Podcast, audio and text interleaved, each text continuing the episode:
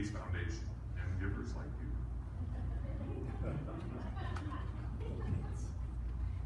Jeremiah 18, uh, 1 through 11 is one of the more famous passages out of the book of Jeremiah. As I read it, you will have heard it probably, uh, but if you haven't, you will have heard some ideas and some songs that have been written because of this passage of Scripture.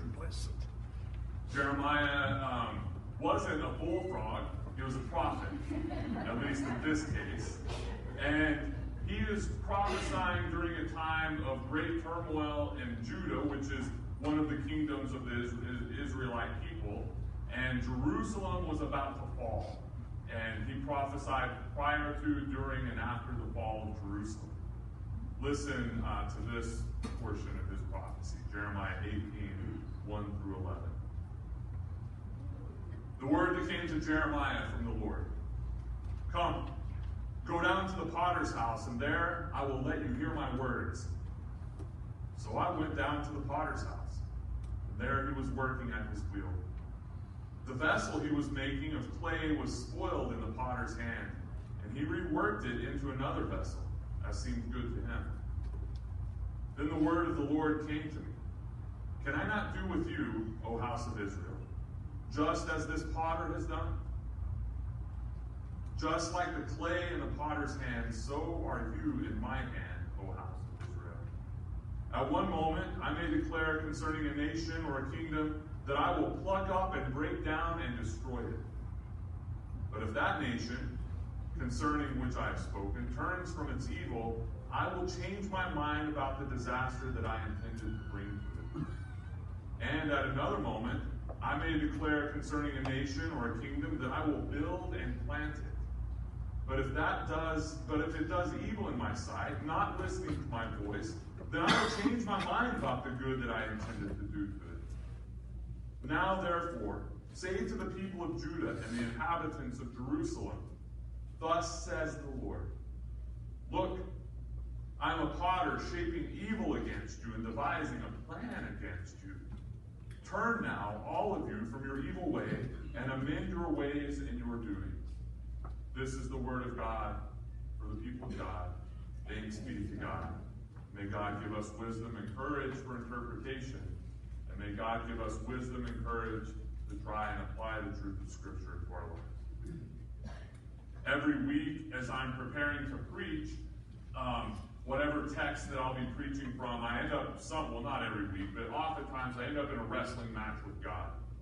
Because I try to find hope in the passages that I'm reading that I'm going to be preaching on. I, I don't want to stand up here and preach con- condemning kinds of sermons, and I don't want you to walk out of here feeling worse about yourself than what you walked in.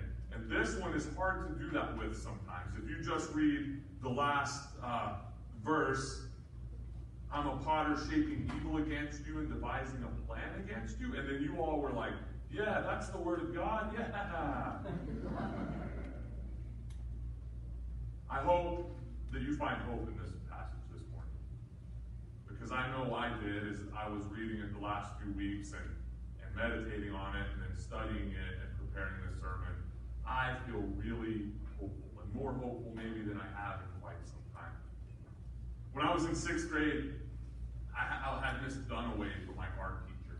She had nasty coffee stains on her teeth. If I related to Miss Dunaway, okay. She had, and her breath just smelled terrible. She would lean down next to you as you were trying to draw or paint or whatever it is that she had for us to do. It was like this really bad mixture of cheap cigarettes and cheap coffee, you know, like it was bad. And so you just kind of didn't ask for help. But I remember one day she started talking about next week we're going to get to throw pottery. And I was super excited. But I found out the next week that throwing pottery didn't mean what I thought that it meant. Apparently, in uh, potter's speak, throwing pottery is like the magic that they do on a potter's wheel where they shape the pottery and whatever. I, don't ask me why they call it throwing it. Nothing gets thrown except the pottery that I try to make. Any move that I made was magnified. Like I felt like any swipe of my hand was like 10 swipes of my hand. I, I don't know if I had too much pressure on the thing. I don't know if like, I was moving too fast or too slow. I, I never could quite figure it out, and we never did anything with our pottery. We just got to play around with it. So it wasn't like I was actually trying to make something, but I did want to impress everybody with my skill, you know? And, and the idea that I had in my brain definitely didn't come out of my hands, which happens to me more often than not. Even when I mow my yard, sometimes when I'm finished, I'm like, huh, doesn't look like what I thought it was going to look like. Clay is supple and it's stretchy, but that doesn't mean it's easy to work with. Jeremiah watched the potter at work, and I think immediately the analogy came to his mind that pottery and clay and human beings are very similar. And it's not hard to find because I'm sure Jeremiah was aware of our creation story where God grabs the clay and pulls it together and breathes life into it. And so it's been around for a long time, this analogy. And sometimes pots that potters are making get marred on the wheel, and sometimes we as humans are marred because of things that happen to us. Sometimes we do the good that we're created to do, and sometimes we do the evil that we were not created to do. With clay, potters can roll it back up and mix some water into it and knead it together and get the bubbles out of it and start to turn it into something else again. That it doesn't seem to be so easy with humans because once we're made, we're kind of made.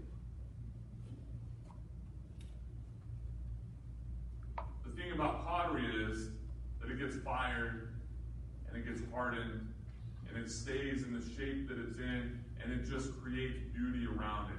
The pottery vases that we have at my house are beautiful on their own, and then you put flowers into them, and sometimes it's like the vase makes the flowers prettier, and sometimes it's like the flowers make the vase prettier. They really work together well. But human beings, when we become hard and we become set and we become immold, in, where we're not able to be molded, and when we become inflexible, and when we stop being supple and, and easily changed, we're dead. Literally. We go into rigor mortis and we don't move anymore. And so when we as human beings become that way with our souls and with our spirits and, and with our with our discipleship as Christians, we become dead in our faith. We have to stay mobile, we have to stay flexible, we have to stay supple, we have to be able to be shaped and molded. Our success as a species is remarkably connected to our ability to adapt and to change. We live in climates all over the world, even the harshest of climates. People can live in and sometimes even thrive there. We've created tools, we've shared stories, we've shared information, we continue to teach people and build on the learnings of generations from the past. And we know that our the generations ahead of us will build on the things that we're learning today. We have stayed adaptable and that's one of the things that allows us to change. Except maybe in the U.S. Senate, right? You got that? Unfortunately, we sometimes use our remarkable adaptability and God given freedom in destructive ways. There is zero doubt that all of us have experienced what destructive and evil actions can do to people. Sometimes we even mark time by evil things that have happened in our world. Maybe not sometimes, maybe most of the time. Can you remember exactly where you were if you were alive on 9 11? And I know the generations that were around when assassinations of presidents occurred can remember exactly where they were when they heard about those particular assassinations. I can remember where I was when I heard about the Oklahoma City bombing. I can remember where I was standing as I was watching the news of the first mass shooting of modern times in Col- at Columbine High School. I can remember exactly where I was when I heard about the shooting in Newtown, Connecticut. I know exactly and will never forget exactly where I was sitting when I heard about the shooting in El Paso. We can mark time by the evil things that happen in our world and all around us. But I'm struck by Jeremiah because he never loses hope. He never stays in that place of marking time by evil and just calling out the evil. He has this hope that God continues to shape us and that God is not finished with us yet. I think maybe one of the greatest of all human problems that we have is hopelessness. Have you ever heard somebody say it's no use? Change just isn't possible for me. I've already gone to therapy, it just doesn't work for me. I've tried every diet known to humanity, it just won't work for me. The problems of the world are too big, we can't do anything about it. Other people may be able to change, but not me. I'm some sort of special case. I can screw up anything. I think that the national mood right now is so negative that we become skeptical of people who have hope. Last summer, my family and I went on vacation to New Orleans. Yes, we're crazy. We went to New Orleans in the summertime on vacation. And I learned something while I was there that uh, I learned more about recently. But when I was a kid, there was an irrigation canal that ran past the little league that I played baseball. And one of the things the kids in my neighborhood always liked to do was to catch what we called crawdads out of the canal. And we would, you'd just take some fishing line or a fishing pole and you'd put a hook on it and you'd put a piece of bacon on the end of it and you would put it down in the water and you would just sit there and hang out with your friends and then you would pull it out every so often. And, and pretty often there would be a crawdad, as we called them, that had attached itself to the bacon and you would throw the crawdad in a bucket and then you would do it again. Now we didn't do anything with the crawdads except play with them and let them pinch our fingers and see how bad it hurt and see who was the bravest to pick up the biggest, nastiest one, you know. And then they would usually die and, and they would be fed to the birds or something. But in in Louisiana they eat those things, you know. And they're good. And they farm them and they catch them. And I remember reading about the the of crawdads and how they catch them and they build traps. And the traps are something like a crab trap. It has a long funnel that goes in and a hole at the end of the funnel and they put bait inside it and those crabs or crawdads or lobsters or whatever they're trying to catch crawl in and they go through the smaller hole and they get inside and they can crawl out. But they don't. A few of them will crawl up and escape, but as they're crawling up the side of the walls and trying to get out of the trap, other crabs or crawdads are grabbing them and pulling them down.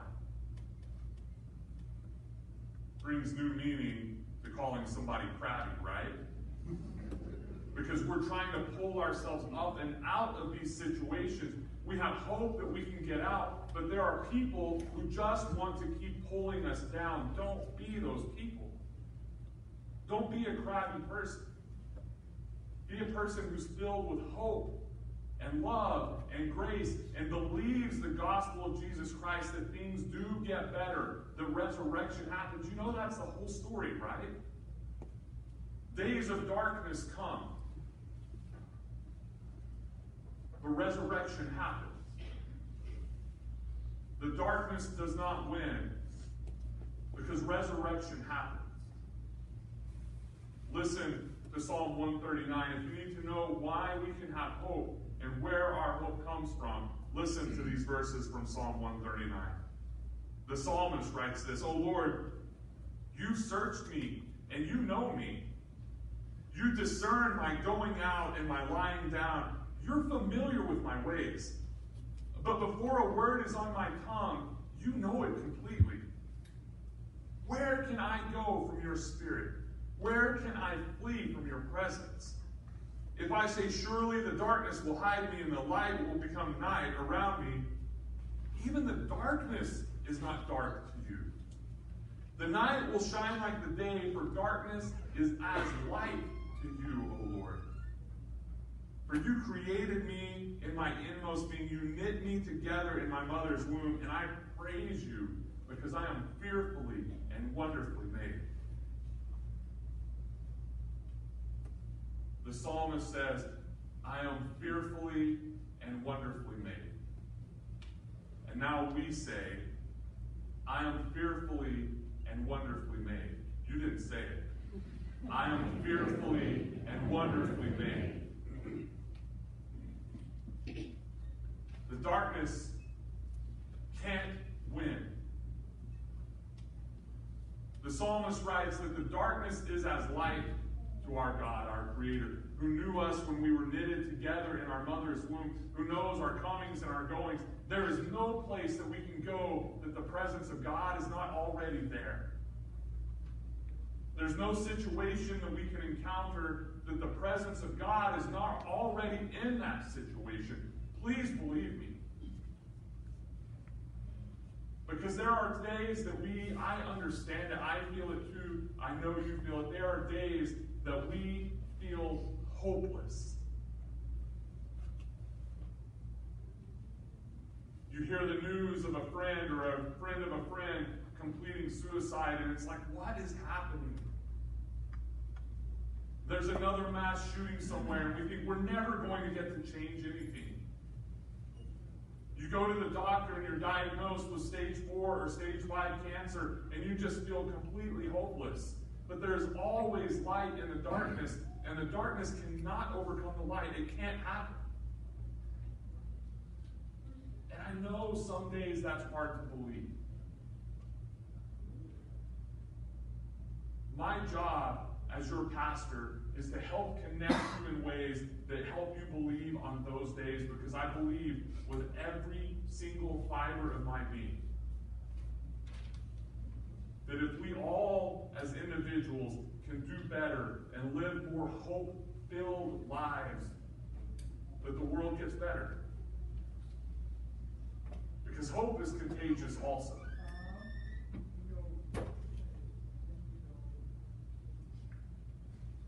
Is it hard for you to believe that God made you and God knows you and loves you and is always there? Hard for you to believe that. It's okay. Because we believe that. We'll believe that for you until you get out of that darkness.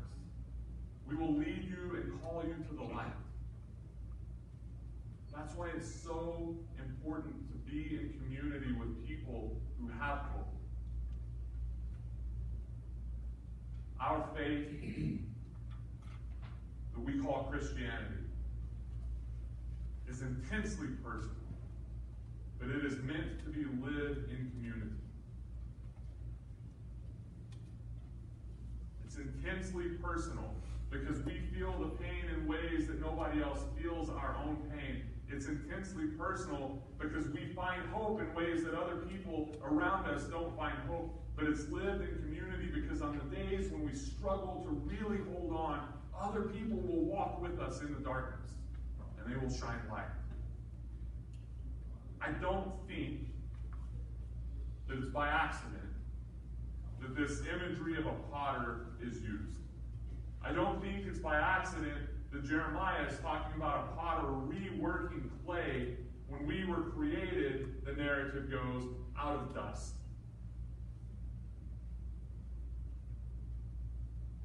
My understanding is that when a potter finds the clay to stop being as flexible and as movable as they want it to be, you know what they do? They add water.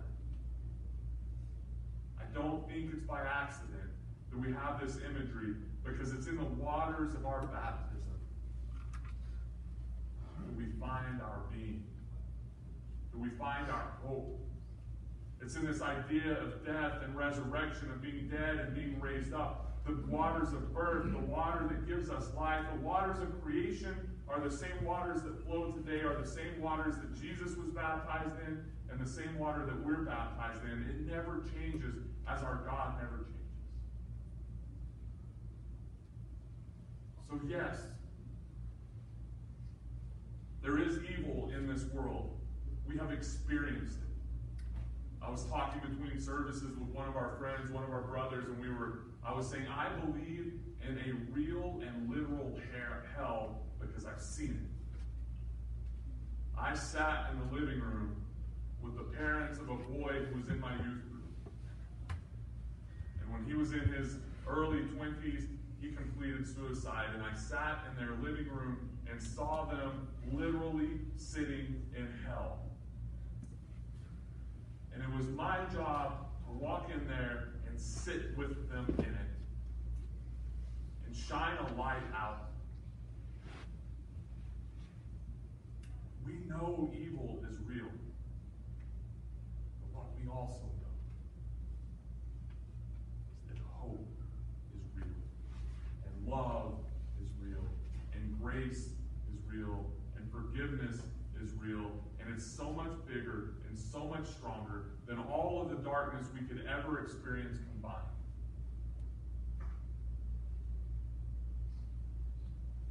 We will walk out. So when you find that hope within you, and you're walking in hope, and some crabby person comes along, tell them to turn off the TV, stop watching all of the news, and get out and talk to people who don't watch the news either.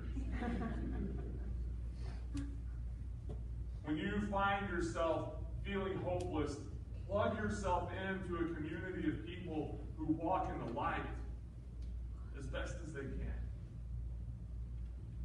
Spend time in prayer. Go for a walk. List off 30 things that you're happy about, 30 things that you can rejoice about, 30 things that, that have brought you a smile, 30, and, and if, if you have to go back to the beginning of your life to find those 30 things, do it. Go serve someplace.